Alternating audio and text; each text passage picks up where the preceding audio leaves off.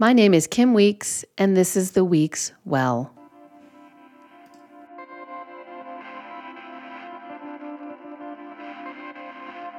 Seane Corn is a body of work. She has always thought of her yoga teaching as a skill, which I loved unpacking with her because she started from that point as she expanded her career. Yes, she was a yoga misfit, and yes, she was anxious early on in Shavasana, but after decades of practicing and teaching, she is very clear on how that feeling of being a misfit, that feeling of being anxious at a time when these are her words, you know, the yoga teacher was prattling on about about something important to focus on in class. She's clear that that was about projection and disassociation and trauma. So, her journey as a teacher and really as the person who's become one of the most influential yoga people that I know about started when she brought, these are her words now, a white fluffiness to young girls at an organization in Los Angeles called Children of the Night, which is a nonprofit serving girls between the ages of 12 and 17 who've been sex, sex trafficked. She talks about how rather than serving them, she was served by them. She was served by seeing, and this is her words again, 16 mirrors of her own self, of their shadows, their traumas, and their abuses.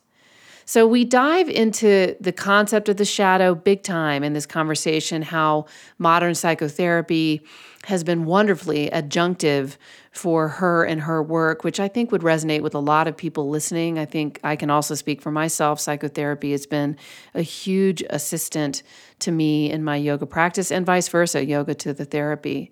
And so we talk about excavating and embracing the fact that we're all capable of hurting and being hurt, and that many people are simply addicted to their thought patterns and their actions of harm. So here Seane is, decades after that watershed moment with a group of abused and abandoned girls, having become one of the most influential people in modern yoga.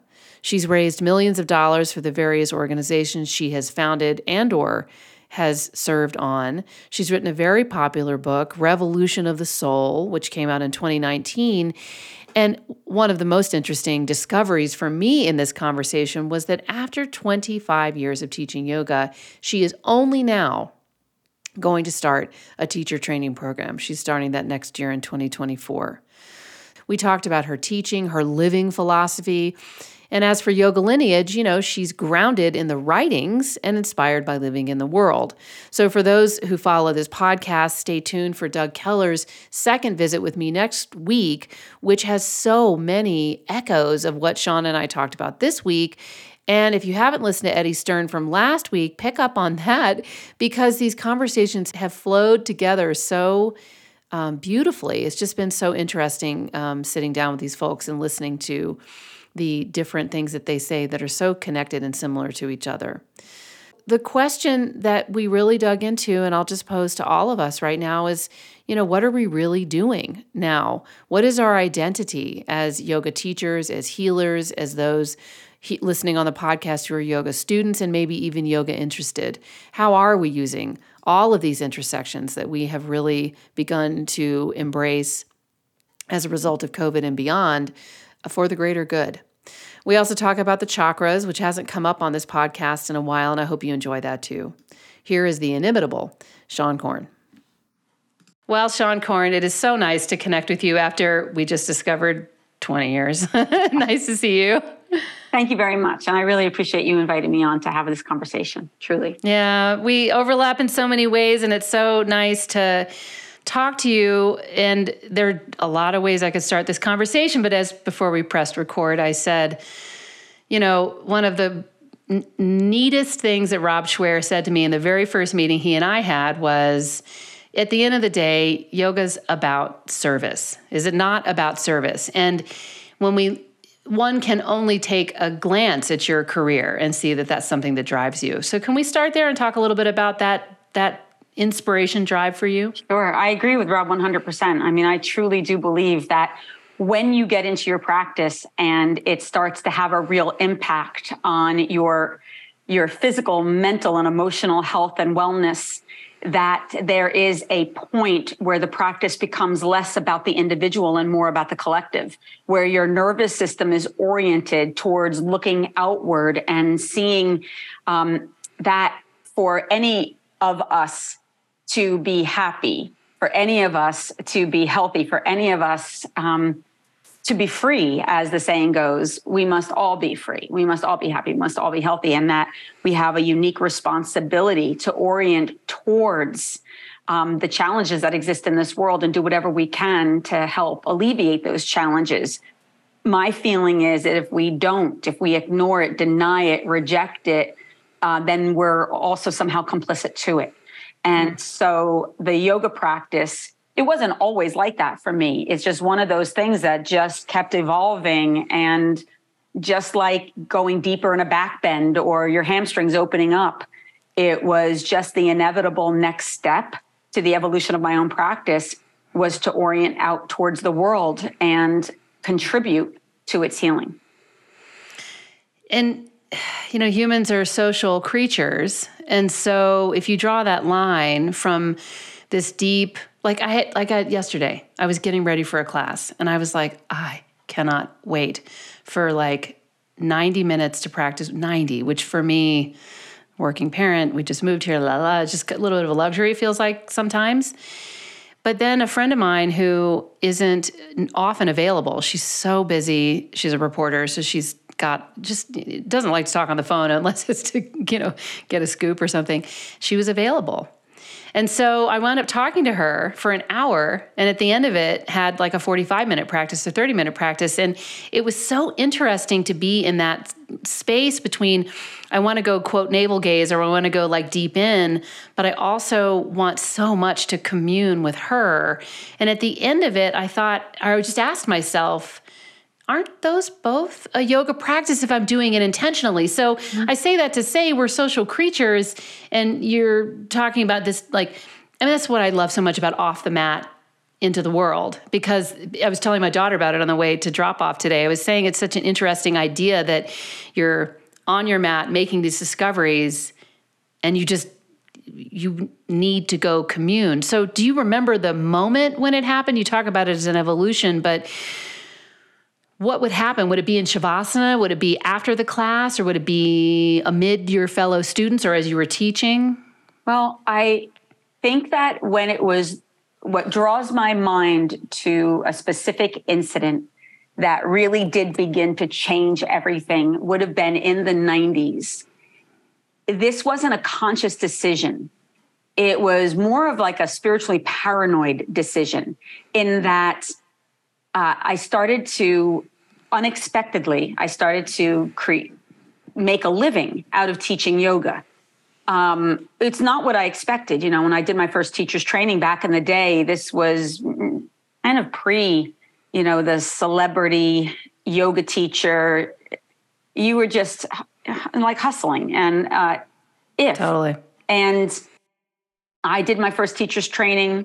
Uh, and very quickly, something happened in Los Angeles where little yoga classes were just packed with people, people coming in from the gyms, a really mainstream audience that are suddenly wanting to get their Zen on, um, but not at the expense of like, you know, of, you know, uh, of their biceps. And so it was a really interesting moment. And my career suddenly just blew up on a local level and I started to make money, which was again unexpected. I mean, I remember my father saying to me, like, how are you going to support yourself teaching yoga? And I said to him, I will never make any money at this, but I will live every single day of my life happy. And I really meant that at that time. I really thought that this was a commitment to something that I loved and I would make it work. Ironically, it became very popular and I started making a living.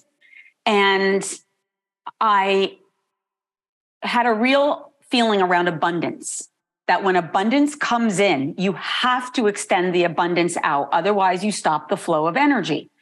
And I did not want to stop the flow of energy. I was really happy that I could pay my rent and you know have a little left over. And so I thought, well, I should probably give back. And well, I thought, what would that look like? You know, and I my only skill is teaching yoga, so I knew that that was what I had to do. And I thought a lot about the population in which I would probably be most comfortable uh, supporting in yoga which would be young girls. And I got a job at the, at Children of the Night, which um, houses, uh, educates, um, provides legal support uh, to girls who have been trafficked. And because sexual abuse had been part of my own personal history, it felt like a really a good match for me I'm like, oh, I understand these girls. I'll go in and, you know, I'll teach them how to breathe. And so I went in, and that first day I had one of the worst experiences ever. It, I was really overwhelmed. It was very, very intense. The girls were not impressed by my white fluffiness. Um, they wouldn't listen. They were disruptive and rude. And I was really triggered by them. And I couldn't wait for it to be over. And I got into my car and I burst out crying. And that was the moment everything changed for me, is because suddenly I realized that what actually had happened is that I walked into an environment where there was trauma. The trauma was a mirror of my own. And I met, there were 16 young girls there. I met 16 examples of my disowned shadow self that hadn't yet been healed. I thought it was healed, but in, but it was actually just internalized. And until I met it, I realized that I had been running from it and I knew I had to go back. That perhaps I had some skills that I can offer these young people that can help regulate their central nervous system. But more importantly for me in that moment was to see who are these people? What's my reaction to them and why? And what can they teach me about the self? And so my service, and I put that in air quotes because I was the one who got served during that period in a really deep, very profound um, way.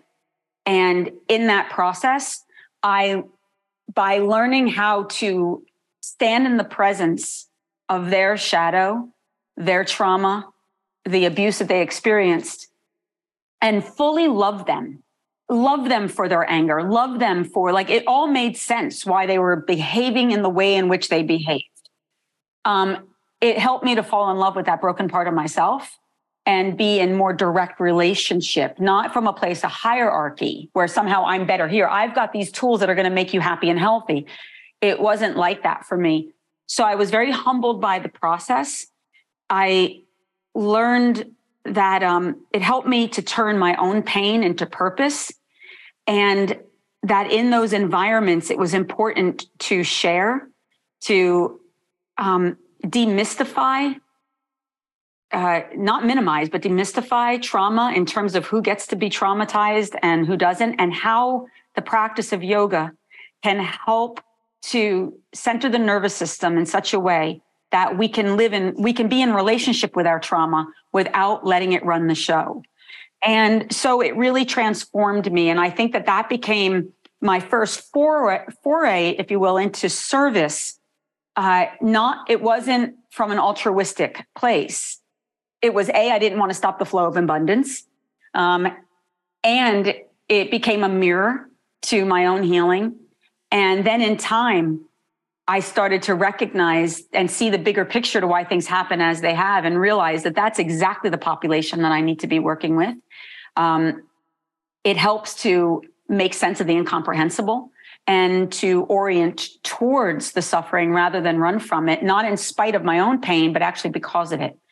And then it evolved from there. I started working with um, these young girls and many of the children that I were working with at the time um, had HIV AIDS um, because of the circumstances that they were in.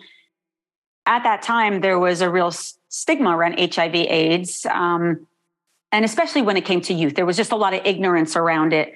And so uh, I then had the opportunity to go to India and with Youth AIDS and visit the brothels there and learn more about the systems that are in place that continue to um, inflict this level of abuse on women and children, um, the impact that it has socially, and the different services that are working tirelessly in order to create opportunities for education as well as provide the medical care necessary. And then I started thinking, like, besides teaching yoga, that's the only one little thing I can do because that's my skill. What else can I do to help raise awareness? And I thought, well, I have, um, at this point, I'm more national. You know, I'm out there in the world and I'm teaching and I have a larger following. And I thought about that. I have a platform, I have a following. People seem to be really invested in me personally. You know, what hair product I use, what clothing I'm wearing, what mat I'm using.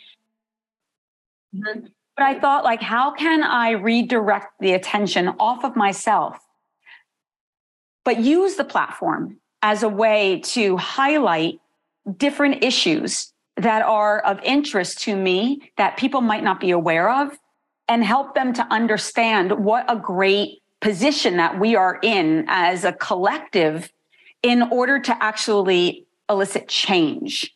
And and that's where I started to raise money for the first time. That was my first kind of like foray into um, what's it called? Uh, a fundraising. Yeah, that, yes. I had never done any of this kind of stuff before. I had been an activist back in the in the um, 80s in New York City when I lived there, also related to HIV/AIDS and other issues, uh, gay rights, women's rights, and but I was an awful activist because I had no yoga practice. I had a lot of trauma. I didn't understand the way in which some of these environments fed into an already deregulated nervous system.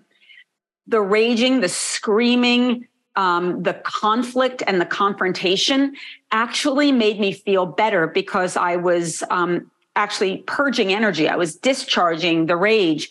So I would feel better for a day or two or three until I didn't because I didn't have any skills. So I had stopped my activism because again, it wasn't sustainable. Got into yoga, learned these these skills of, um, or I thought I had learned. I, I did learn the skills, but it, it's a never ending process. The skills to help regulate the nervous system.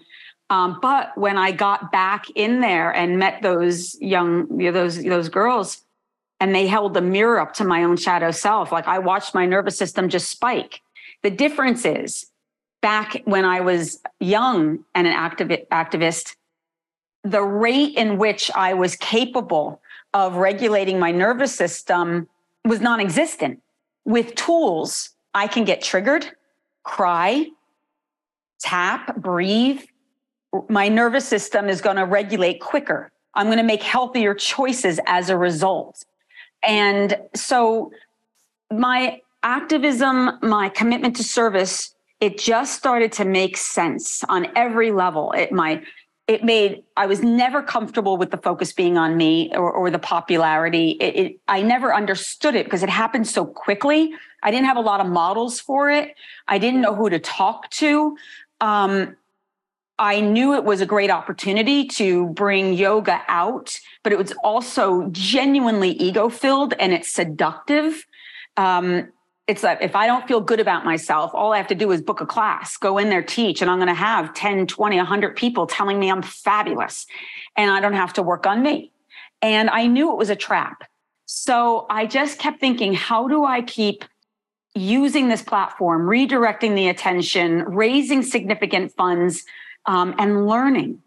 And so off the mat into the world was created as a, a, platform to raise awareness raise funds in a more organized way to build social circles to your point um, like uh, networking um, bringing people together uh, who share common values is really the way to create um, systemic inside out social change. So we started building circles um, but during that period, it's like you don't know what you don't know until you know it. And it was, I got to really see. Uh, I don't have a college education. I had never learned anything about social justice. I didn't understand systemic racism. I didn't understand, I understood the terminology, but I didn't understand the systems in place that perpetuate homophobia, transphobia, um, bias, prejudice, big, bigotry, um, oppression. And by doing the work that I was doing, I was confronted by my own internalized racism, my own internalized homophobia, my own internalized biases, et cetera, et cetera, and was really forced into having to go even deeper into my yoga practice to learn what information did I embody based on my upbringing, my education, my um, religion, my ancestry, my culture that lives within this body. That when I'm deregulated or um, dysregulated or overwhelmed, my energetic default is going to fall back into what my body knows. And that's only going to create more separation. So I had to do some real deep work and off the mat then continue to evolve. And we then started teaching other people how to use the physical practice as a way to discharge the energy and excavate the limiting beliefs that we carry ancestrally that actually contribute to the continued oppression, mm-hmm. especially when you're in a white body like I am. There's white bodied supremacy. And so and fragility and you know. All of it. And so there was a really deep yoga process that had to happen that allowed my service to become more nuanced. Mm. because I, I would have to say that in the beginning my service would have been like i want to fix this. And and that made sense to my body. You i want to help. But i didn't realize the context in which that helping laid based on history, uh, uh, um, it's just years and years and years of white supremacy, of colonization. And so it became its own really deep yoga. So as we learned, because I had co-founders with Off the Mat, as we learned and challenged ourselves and felt into our own body and lived experience, we then invited the, the students in our community to start to look at what they're embodying and the impact that it has. Mm. So eh, a long-winded answer to your no, question. so great. I know. I so there are a couple things I just want to pin before I lose them in the you know in this amazing conversation. The sort of flow of abundance, the observing your own shadow self and side, maybe sides, you know, when you were faced with these, with they teen girls that you were? Yeah, they're between, between the ages of um, 12 and 17. Yeah, so, you know, tween teen girls. Yeah. And recognizing that, I, I, I wonder if, I mean, it sounds like there were two things. Like before you met them, you had had this activist approach where you wanted to fix it. And I've, you know, living in DC for 20 years, you mm-hmm. you know you sort of walk a walk half a block and you run into a couple of activists. And yeah. there is so much rage there because there's so much you want to change. And if your your starting point is this is wrong I want to change it then there's necessarily an assertiveness and aggress- aggressiveness even in the mind because you're looking at something you want as you said to fix.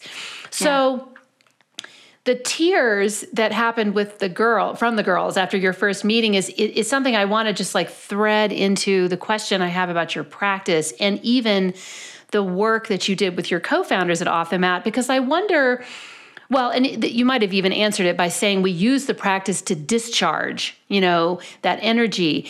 Was there were there specific techniques or ways of approaching the discharging from the body that you found worked for you, that worked maybe differently for others or in some other way? And did that come from your original teacher training? Like, I kind of want to go right into the body and talk about that discharging because I would love to get to the chakra part of yeah. your focus because I love it too. But, you know, yeah, you know, um, the when I first started doing yoga, which would have been back in the 80s, um, it was very physical. I had was I was an atheist. I did not have a spiritual practice at all. Um, the practice just helped me to break some bad habits like smoking and drinking and doing drugs and helped me to get on a better physical trajectory. And but I hated when the teacher would pontificate or or pray. I couldn't even stand to um, shavasana at the end of a class. Um, I would get anxious. Yep. And one day in a yoga class here in Los Angeles, uh, I was practicing. The teacher was prattling on about, you know, truth, love, whatever it was. And all this stuff was coming up for me. I was getting anxious. I was projecting onto the students around me. I couldn't, I was fidgeting. Um, and I was getting frustrated in my head. I was really filled with like self beat and judgment because I couldn't get my head quiet. And uh, I, the teacher said something, and I cannot recall, but I had my a physical response to it. I remember like I gulped in air, like, and my body started to shake. And I observed myself for a moment. I thought, I'm going to cry. That had never happened to me before. I was not a crier in life in any way, um, uh, slightly stoic. Uh, yeah. And I started to feel really panicky. So I left the room and I went into the bathroom at Yoga Works and I cried. It was like a violent eruption of crying, and my body started to shake really, really badly. Um, and I could just feel this energy just it felt like it was just pouring out of my body. But I was also really scared by it because I didn't know the mind body connection at this point. I didn't understand the way in which we release, uh, how energy is vibration, it's a resonance, and, and what happens when you release energy. It intimidated me. Yet at the same time, when it was over, this rush of emotion, I felt light, strangely uh, euphoric. I went back into the room, got back into the pose, was pigeon pose, and suddenly I heard the teacher for the first time. Hmm. I'm sure this teacher was saying the same stuff every single class for years and years, but something in my body, the years of extra push ups, the years of like going just that much deeper into a pose was slowly had chipped away at the tension that was a part of my survival. It was a necessary part of the way in which this body needed to create control. But what yoga does is it from every single angle, it breaks down the tension and it helps us to release that tension. And in the releasing of the tension, we also release the control. That's a sensation between the release of tension and, and the surrender. Um, that control, if it's part of your survival, you get addicted to that sensation because you don't know what's on the other side of it. For me, it would have been um, it would have been abuse. For me, it would have been a lot of other things. Uh, so that control was such a huge part of my safety that those years of those extra push-ups was my nervous system was actually titrating to prepare me for that moment. So when I was laying on the floor and I'm hearing the teacher basically felt like he had opened up my journal and was just reading my like deepest inner thoughts out loud. And my body started to shake again. But instead of leaving the room, I stayed with it and I started to remember some of the tools um, to breathe, to stay present, um, to uh, not dissociate, like just keep, stay with the sensation, stay with the sensation. And I had such a pro- profound emotional release in that environment that elicited the deepest connection at that time of course. It was the it was like what i understood the resistance became vulnerability. The vulnerability moved me into surrender. And when i was able to surrender my heart for the first time opened to the possibility that there existed within me a God, a light, mm-hmm. an illumination totally. that was beyond the literal logical. I had a felt experience of it, and I knew my yoga practice was never going to be the same again. And that sent me on a, a, a very deep process of trying to understand the mind body connection, to understand the significance of trauma and how the brain and the vagus nerve works. Um, that this is not woo woo, it's actually biological. And and there are ways that we can, within the esoteric practice of yoga, use the subtle body as a roadmap for um, information, inspiration. Um, and that's how I utilize the chakras. Simultaneous to this, though, I was working with a therapist who's she's unfortunately died um, some years ago in a car accident, but her name was Mona Miller, and I worked with her for 11 years.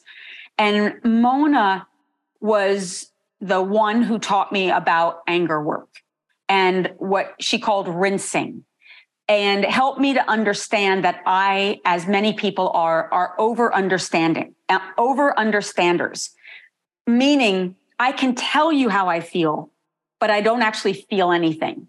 And so you you will look at me and think I'm emotionally mature when I'm actually completely dissociated, completely shut down. So she had me, one of her techniques was to rinse the animal, was that to befriend the shadow, but that the shadow had an energy like everything does. And that included the energy of fear and rage, unresolved grief, shame. And that you had to excavate this energy before you can get to the truth of yourself. So I spent many a year beating the shit out of pillows, writing fuck you letters, yeah. um, screaming at the top of my lungs, things that make me very, very uncomfortable because it's out of control. And again, it's breaking that, that addiction to control. So I learned how to discharge energy with Mona. She also helped me to understand that the my my perception was influenced by the sensations that lived within my body historically. And that every time I was triggered by an event, I was no longer in, in present time. I was my six year old, my 12 year old, my 14, whatever. And that in yoga, I was being taught how to detach. That seemed like a, you know, that seemed like a celebration. Big feelings come up, you detach. But what Mona taught me was actually detachment without awareness is dissociation. Right. And so she taught me how to go towards the shadow that if I believed in yoga as she challenged, which means to come together and make whole, then I can't reject my ego. I can't reject the, the fear, the rage, the shame, the guilt. I actually have to draw it in that it's a part of my lived experience that it lives in my body as some scars and that it has a wisdom to teach me. And so I had to learn how to unify my relationship with these different aspects of self. So the yoga practice, the meditation, the breath work, the asana helps to release the deepest layers of tension. It helps to regulate the central nervous system and the brain so that as big feelings come up, I'm able to bear witness to those feelings. I can actually feel those feelings, but they do not, uh, they, they don't, um, what is it, drive the car, if you will. Like they, they don't run the show. Um, but I also have to give space for them. And as a friend often says, you cannot get to the bless you until you go through the fuck you. And yogis, true. we tend to, it, it, tends to be a very performative experience, especially as a yoga teacher. You project this level of, of emotional maturity, of, of spiritual um, uh, acuity, um, when the truth is, we, like everybody else, and are, are complex beings. And what the yoga practice taught me is how to rinse and process the big feelings as they come up, learn from them, grow from them, cultivate a sense of self empathy, self non judgment, see a bigger p- spiritual picture to why things happen as they do, recognize that we can't change what is, that's just life. But through the practice of yoga, we can change our perception to those experiences and become empowered not in spite, but because of whatever our narratives are. And that our pain very often becomes our purpose. And the very thing that brought us onto the mat, not always, but very often, is the very thing in which we have cultivated the most amount of wisdom and skill to get off the mat and serve. Because when we meet our disowned self, like I did at the at that at, at Children of the Night, when I'm integrated and whole, I'm going to meet their shadow self with nothing but love and compassion. And I'm going to recognize that all of us on the spiritual path, we do the best we can with what little we know based on our own trauma and the lack of tools that were available to us at that time. And that ultimately, everyone is here in their own unique bodies to learn what love is. And how that happens is dependent on so many things, including trauma and karma and life and culture and education.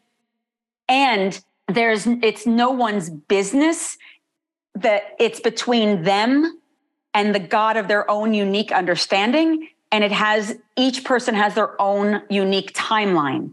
If I have compassion for my journey, then I will have compassion for someone else's.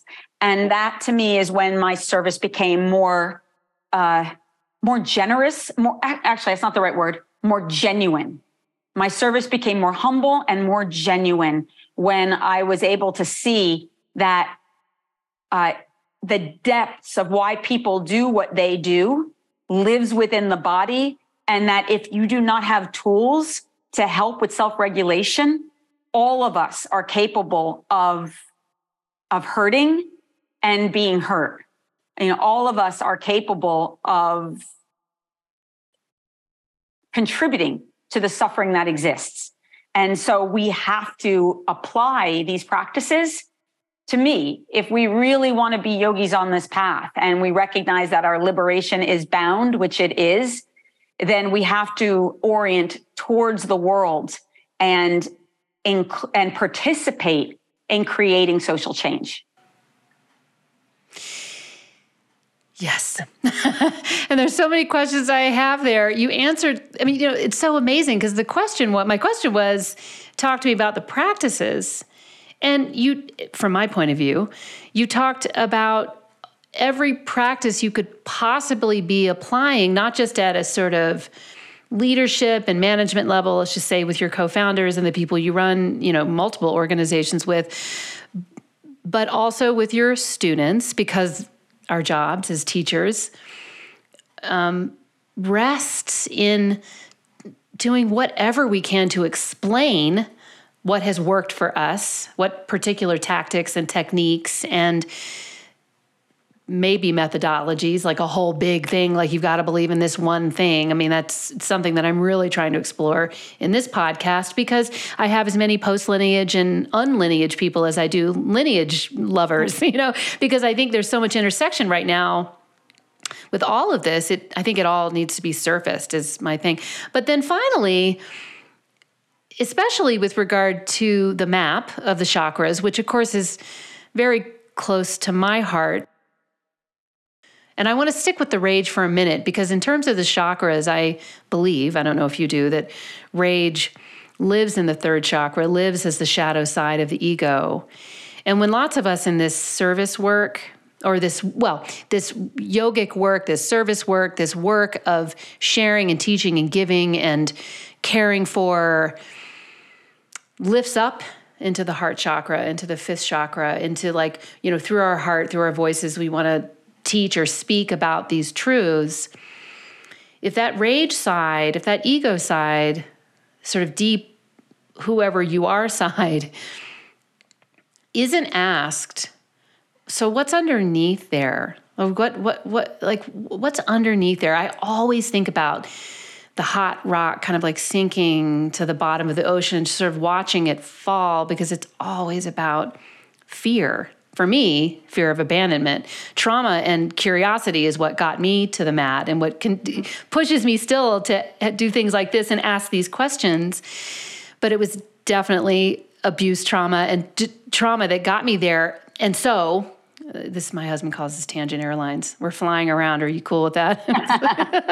and, so, and so, so I, there's so many things I want to say about this embodied approach of the practice inside you because everything you're saying is so clear to me. I hear it really clearly, and I hear it as this liberation philosophy, if you will, of instead of navel gazing, you know, having Doug Keller uh, come talk to me for a second time on uh, oh tomorrow, and he's coming back because so many people in the audience were interested in his very academic approach. He's a, you know, sort of, I think, just short of a PhD in like philosophy, and you know, he's spent a lot of time.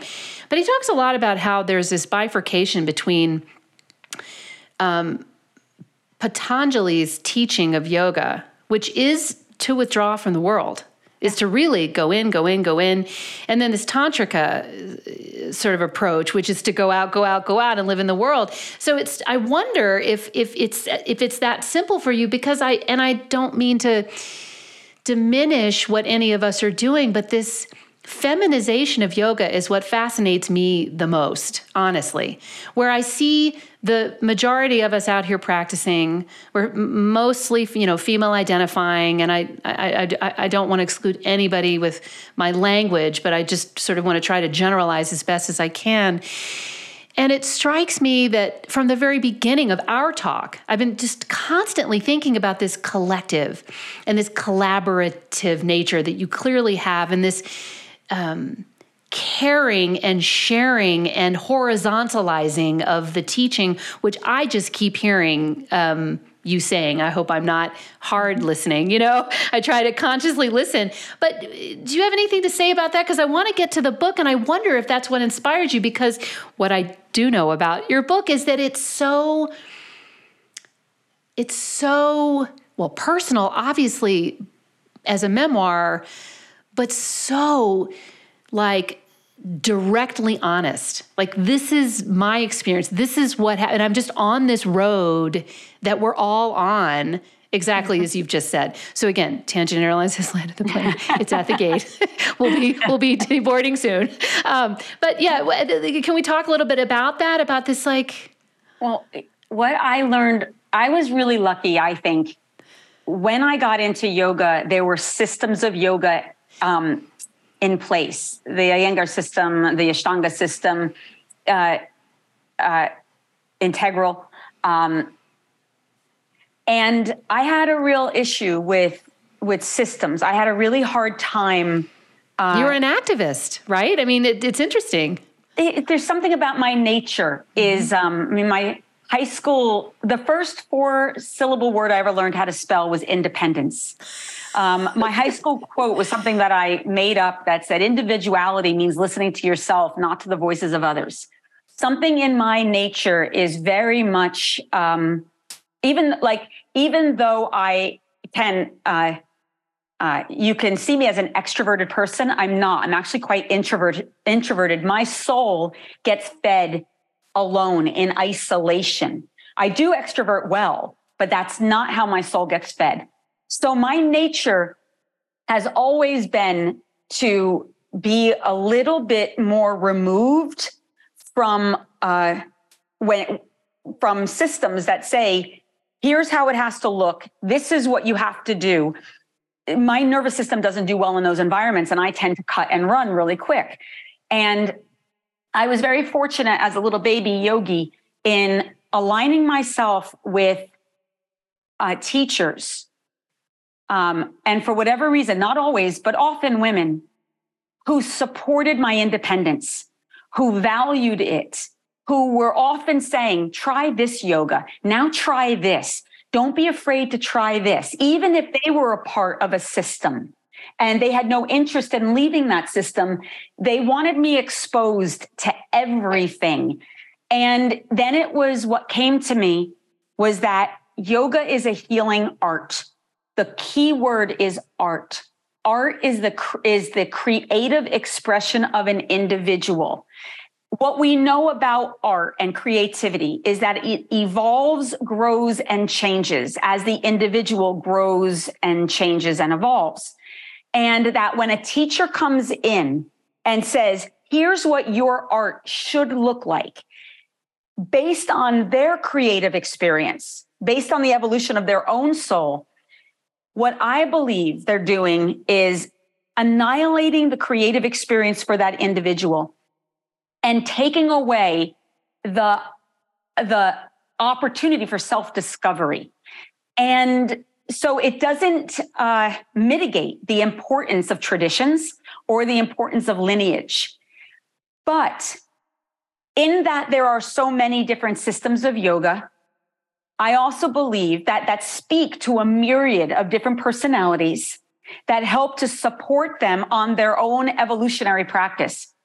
I believe that there are also um, non systems that are available to people like me who benefit from that creative response and the accountability that's required. Like if I'm part of a system and this the, the system is somehow doesn't work, it's broken, it's flawed, I can always point to the hierarchy within the system and say, well, I'm only doing what I was told to do.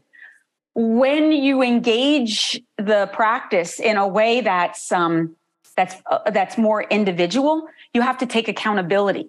Like when I mess up, it's all on me. I have no one to blame within the systems because it's it's it's been open to interpretation. So I have straddled the the the kind of the the the, the creative yoga process in that I have uh, I deeply respect the traditions and the lineages.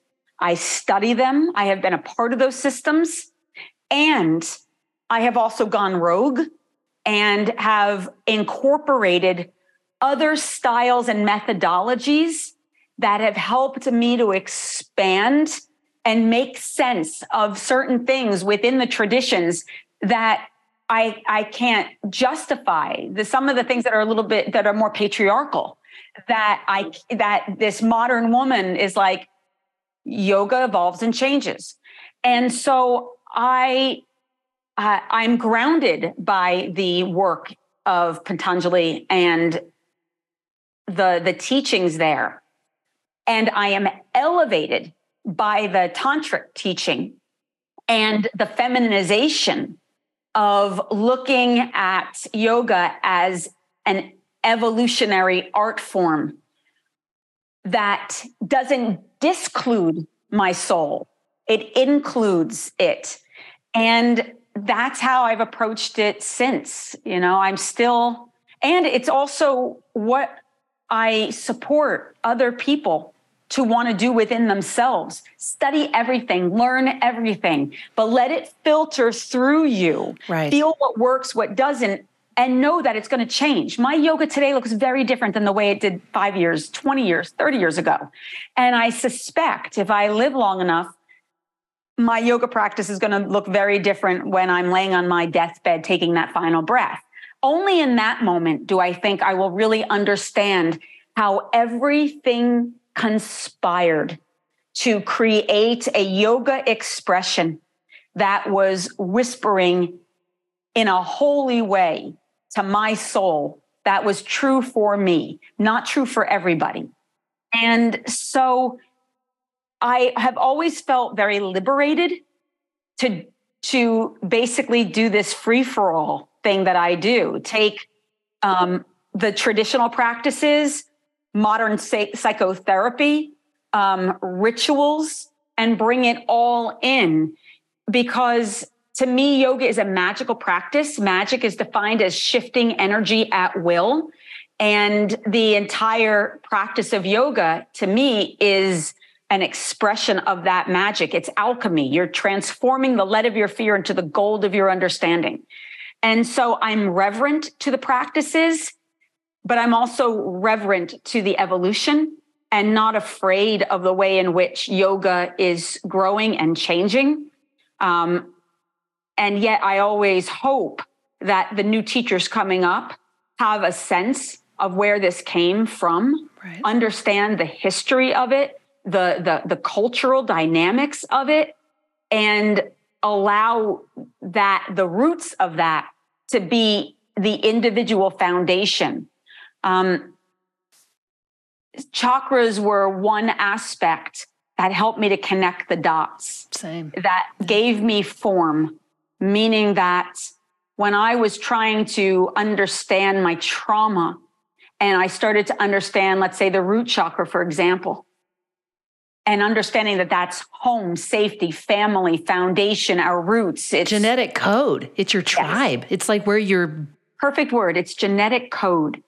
And so then I would start to look at yoga, know, and then knowing that if the chakra is responsible for distributing prana to specific parts of the body, and these chakras can get blocked by historical, ancestral, culture, and even modern times trauma, that when we're triggered or activated, that that can cause an influx of energy or a decrease in energy that can create tension in a particular part of the body.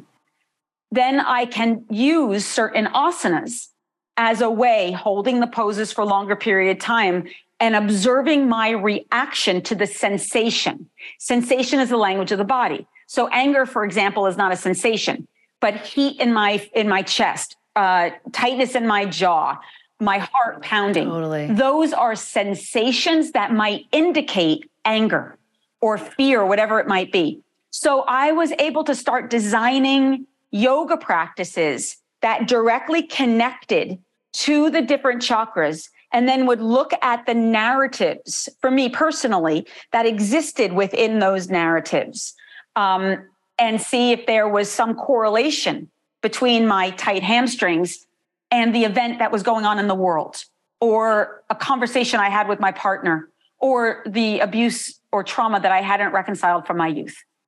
And you can go up the entire chakra line and get information. Now, I'm I'm not even though I'm big on ritual and prayer, I'm not big on magical thinking. Like I said earlier, um, I do believe that everything happens the way it's supposed to in order for the individual soul to transform.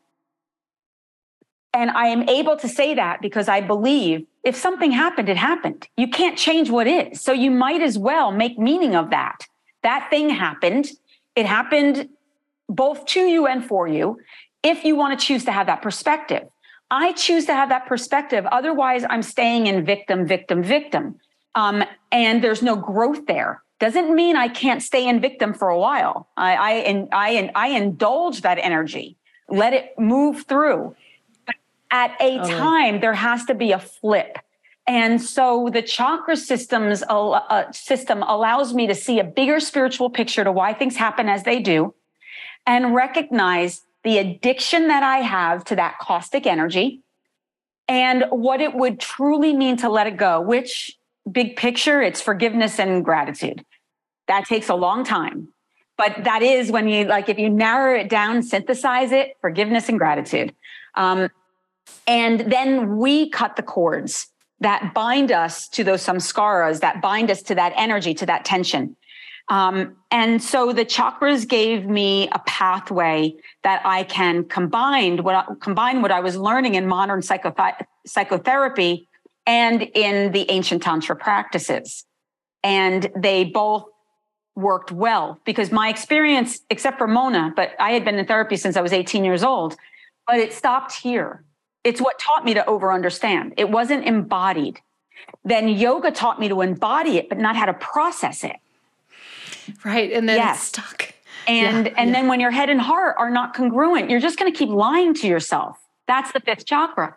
So you know, going back again to the way in which the creative, uh, the yoga has always been creative for me, it was the marriage between uh, psychotherapy and the embodied practices of yoga and pranayama, meditation, mantra, mudra that allowed me to really find a, a, a genuine tool that helped me to move energy, understand how that energy got there in the first place, and then transform right. it into something that uh, could empower me. And in that sense of empowerment, where empowerment is um is, is equal, whereas um uh, there's high ego, which often looks like empowerment, but that's an accelerated third chakra. That's power over, which is dominance. And then there's low ego, power under, which is oppression. And so our culture operates in that power over power under dynamic. And it depends on it because of the dominant culture needs, it needs the to be fed. Mm-hmm. Yeah. And so yeah. when we begin to identify it within ourselves, when we begin to see the way we're split, I can't I can't turn out to the world and say the everything that's happening in our world is happening because there's a sense of division, there's a sense of separation. Um, world, you change so that we can know peace. I have to look within myself and see where am I in separation? Where am I in division? Heal that, um, not by abandoning my shadow self, but by integrating it and recognizing the complexities of it, why we're split, how long we've been split. Um, then I can look out to the world and see that we're never going to change as a society because our society is in trauma with very little tools for integration. The best thing that I can do right now is to show up, model what integration looks like, and provide the skills to the best of my ability with compassion and humility that the systems are broken. Actually, the, the systems are fixed, if you will. Um, but to change the system, systems are just made up of people. Change the people, you change the system. And totally. so we do that as yogis. Uh, we do that a by by recognizing how challenging it is, by doing it ourselves and living as an example, and then without judgment attached, providing the tools so that other people can recognize and take accountability for the division that lives within themselves and hopefully make more integrated choices going forward. Yeah, and the accountability piece is is one of the most interesting words there. I mean, everything else I'm like, yes, yes, yes. But accountability is so mm-hmm. hard and so scary for people who stand to have a lot to lose. And the irony is that they think they have a lot to lose, but in fact, there's so much more to gain. I mean, it, I mean, it's it's a, it's a loss of the superficial, a loss of power, a loss of you know. I was listening to a podcast this week about you know a politician story story like and you know just a, a, a notation by the journalist that, to that she was reminded of how hard it is for people to let yeah. go of power. And it was this you know, story of a female uh, politician and in my, my the whole time i was listening to it i was like why is this so hard for this woman? Why is this so difficult? Why is this so difficult to get? In my mind i kept thinking there's so much more here yeah. and if it's just about the individual losing the power like what how is that possible yeah. but i forget that i've spent a lot of time healing this these parts of me. And so it's interesting, you know, John Schumacher and I have talked a lot about how this work sensitizes you so much and it becomes more and more of a razor's edge of deep understanding of that sensitivity and awareness you've developed in yourself which makes your actions in some ways so much easier and so much clearer. And that actually leads me back to something I've been thinking about since way back, you know, 55 minutes ago. when you said, um, when you were talking about sort of like, don't look at me, don't look at the hair products I'm buying, look at mm-hmm. what I'm doing. Like, if you care about me, then I want you to care about what I care about. And that's what it seems to me that you've done and continue to do. Does that seem like a yeah. accurate? Yeah, but also you remember I'm a long time student, so I'm always looking at the yeah. shadow.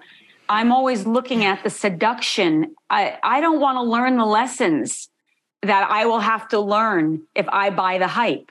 Like I'm just aware of it. It's not that I'm above it. I'm just like, oh, I see. Thank you, spirit. You're this is you're being a trickster right now. You're giving me, you're dangling this carrot in front of me um, that looks tasty, but I think I know what's going to happen and the work I'm going to have to do if I bite that carrot. I'm going to work on my ego. I'm going to work on my self sense of self. That's all third chakra. I'm going to recognize that I cannot get my validation from the outside in, that there's never enough um, fame, money, um, uh, relationships, uh, fame to fill a void. And that I have to find other ways to fill myself um, so that my sense of self with a capital S is coming from the inside out. Um, so whenever I see the the the trickster, I'm like, ah, oh, okay, spirit, I'm on to you. It's not that I'm above it, but I cut it off at the pass. And rather than indulge it, I do my work over here. It's not that I'm past it, um, but I recognize the the the suffering that I'm going to have to go through if I follow that path. And then I try to flip it and do the opposite of what mm-hmm. is so obvious to me.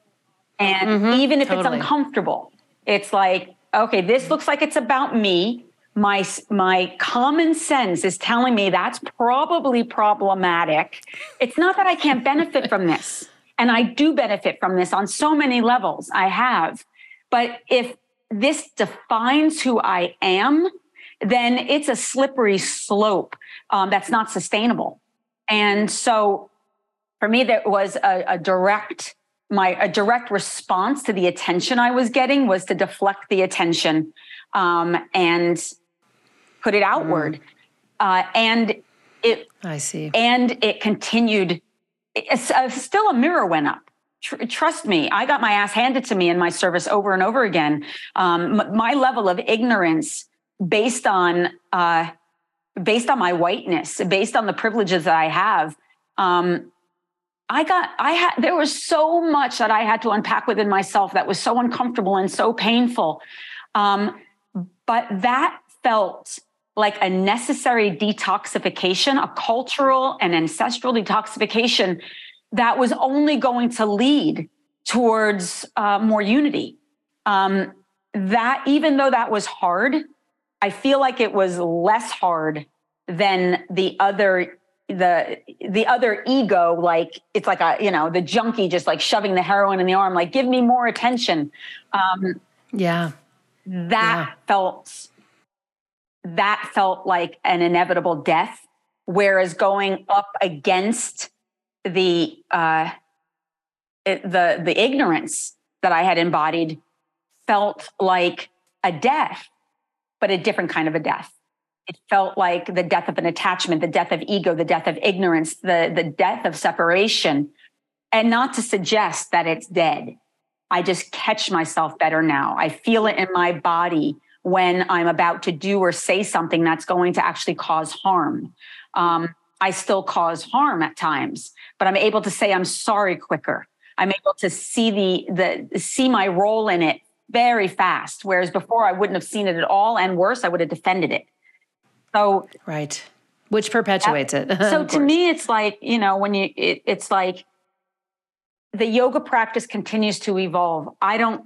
The pandemic has been like a whole nother level of learning for me as a student and as a teacher um, there is a loss of identity within the yoga, uh, broader yoga community and structure. There is deep repair yeah. that needs to happen amongst friends, colleagues, and family because of um, varying beliefs that didn't intersect and the ways in which we showed up to those beliefs. Um, we were in a first chakra crisis as a collective. The rug was pulled out from underneath us and we're suffering from deep fatigue, deep loss, uh, loss of identity, identity, loss of dreams.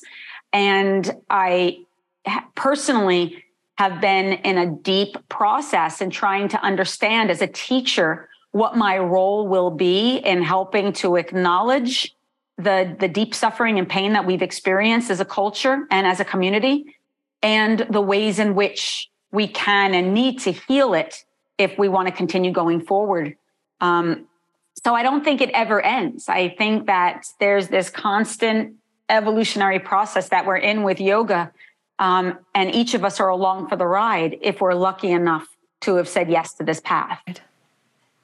Right. Which, you know, leads me to say, I'm so grateful for your time and all of this teaching and this channeling uh, that seemed, first of all, the, the goddess Kali comes to mind really, truly, as you talk, because you know, there's so much. You know, I, I was in um, Leh in northern India leading a retreat like years ago, and it's this tiny town. If you've ever been there, do you know, have you heard of? It? It's way up north.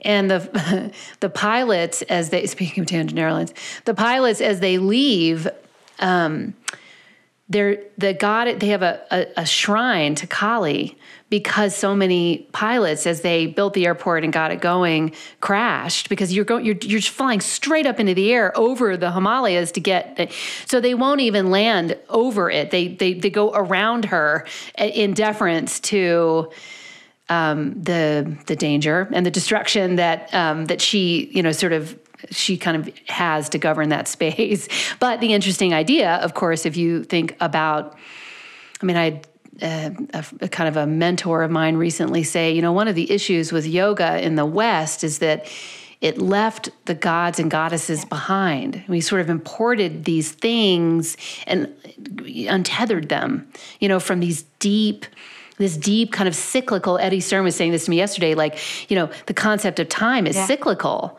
east of the dateline. You know, west of it, we started coming up with like linear stuff because was monks just needed to get to meditation on time, which is why we came up with like it's 1105 it's 1130 like is it really mm. i don't know you know and so I guess all I, all I maybe want to end with is your book and, and this this this body of work that you I mean to me you are a body of work and the work you're putting out there based on everything I've learned from you today is just this like constant channeling of learning and forgiveness and humility and love in your in your own body but this book you put out unbelievably right before COVID happened. And as we discussed, it was good for book sales. I'm so glad that people were reading such a liberation philosophy, if you will, during COVID. Is that where, is that your most recent um, moment, like stake in the ground, kind of like this is what I'm all about and where I hope to take things? Because that was the last question I wanted to ask, which you began to answer anyway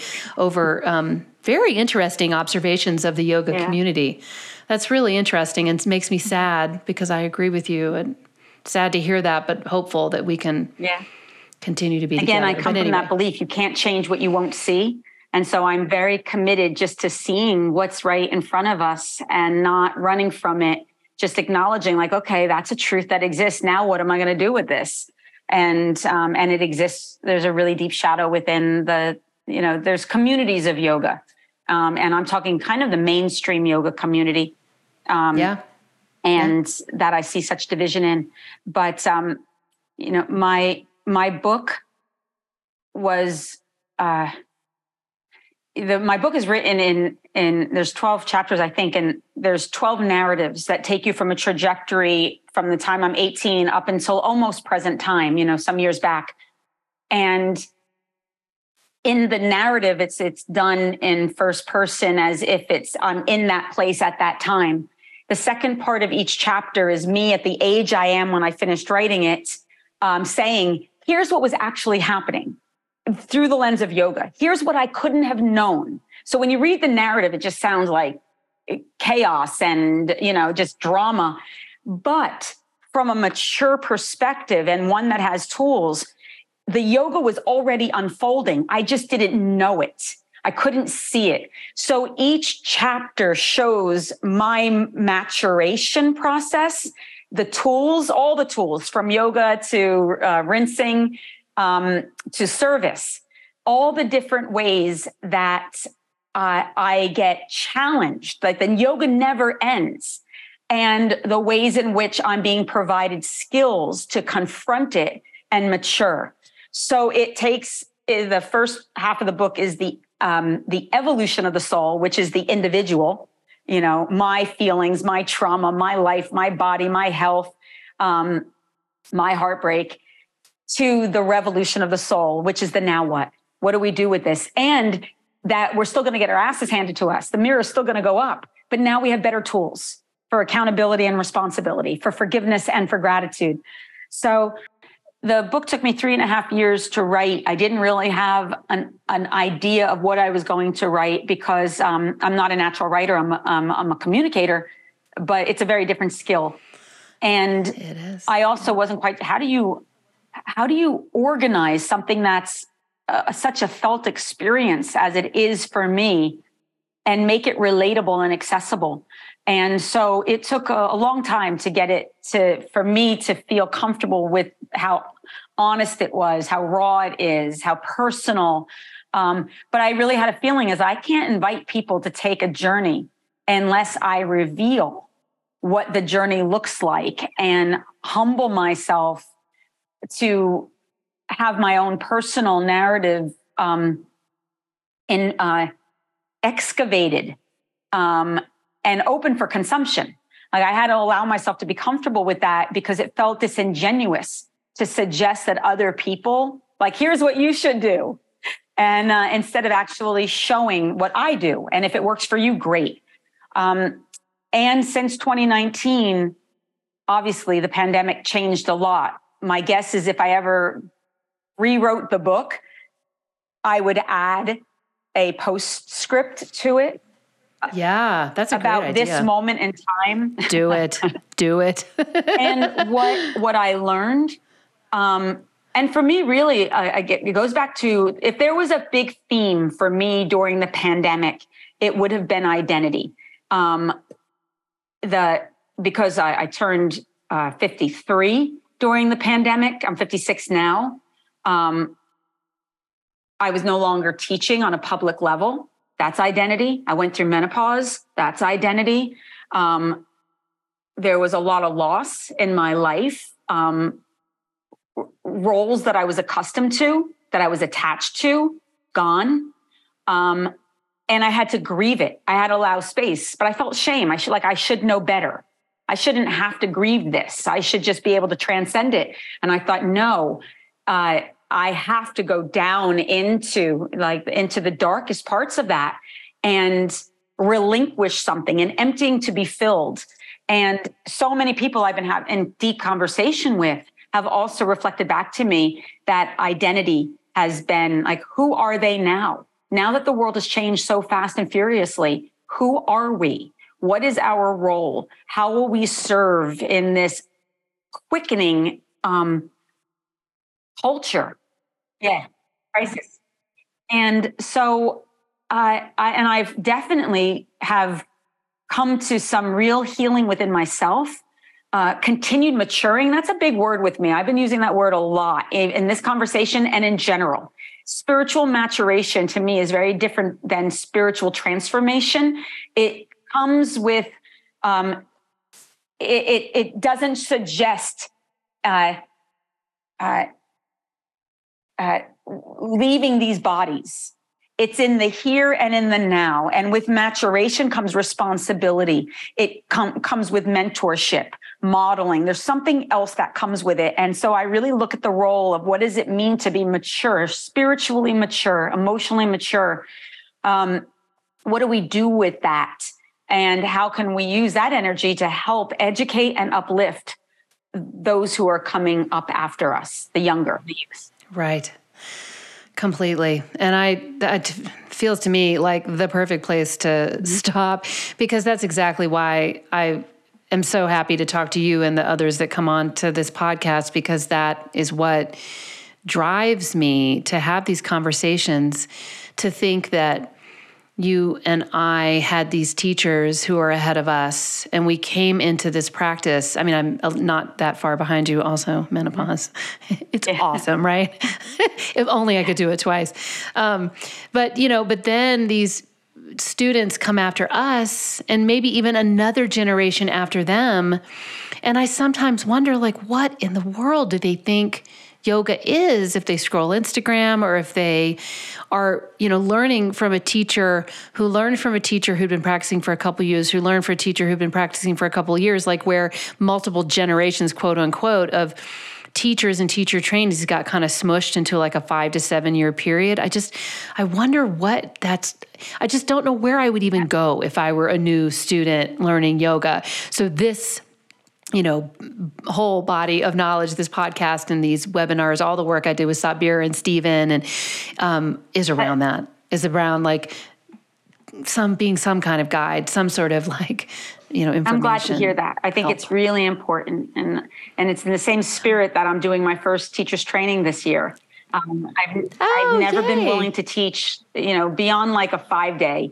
I'm doing my first No 100 hour, and then next year I'll be doing my first 300 hour under with the same spirit that it's time. It's time to hold a space and to um, help to support those who come after and give them the foundational tools that will really help their own spiritual path to mature. So it's not ad hoc. Um, and again, my whole my whole system is ad hoc, if you will, you know. But it, I'm I have a very deep root. That root is the thing that's allowed me to to fly free. But I never forget that foundation, and that foundation is what I think is missing within the culture today. And so I'm glad that you're as committed to wanting Totally. to help to support and educate and bring value to that. Yeah, likewise. Namaste. Seriously. Seane, thank you so much for joining me for this conversation. I'm delighted that it was over the 55 minutes that I said. And hopefully, there's still a lot of people with us uh, listening. Thanks so much Oh, for thank coming. Thank you so much. I truly appreciate it. Thank you for listening to this podcast. It's called The Week's Well now, and we hope you follow us on Instagram, Facebook. We're also on TikTok, and we love reviews for you to share this with anybody you know, anybody you know who's seeking to live their best life and learn from conversations like this, these masters, these longtime practitioners in the yoga and wellness worlds who have some things to say about the decades that they have been investing in the project and the process of being well. Please feel free to send me guest ideas, feedback, anything you want to say about this podcast and what you'd like to hear more about. See you next time.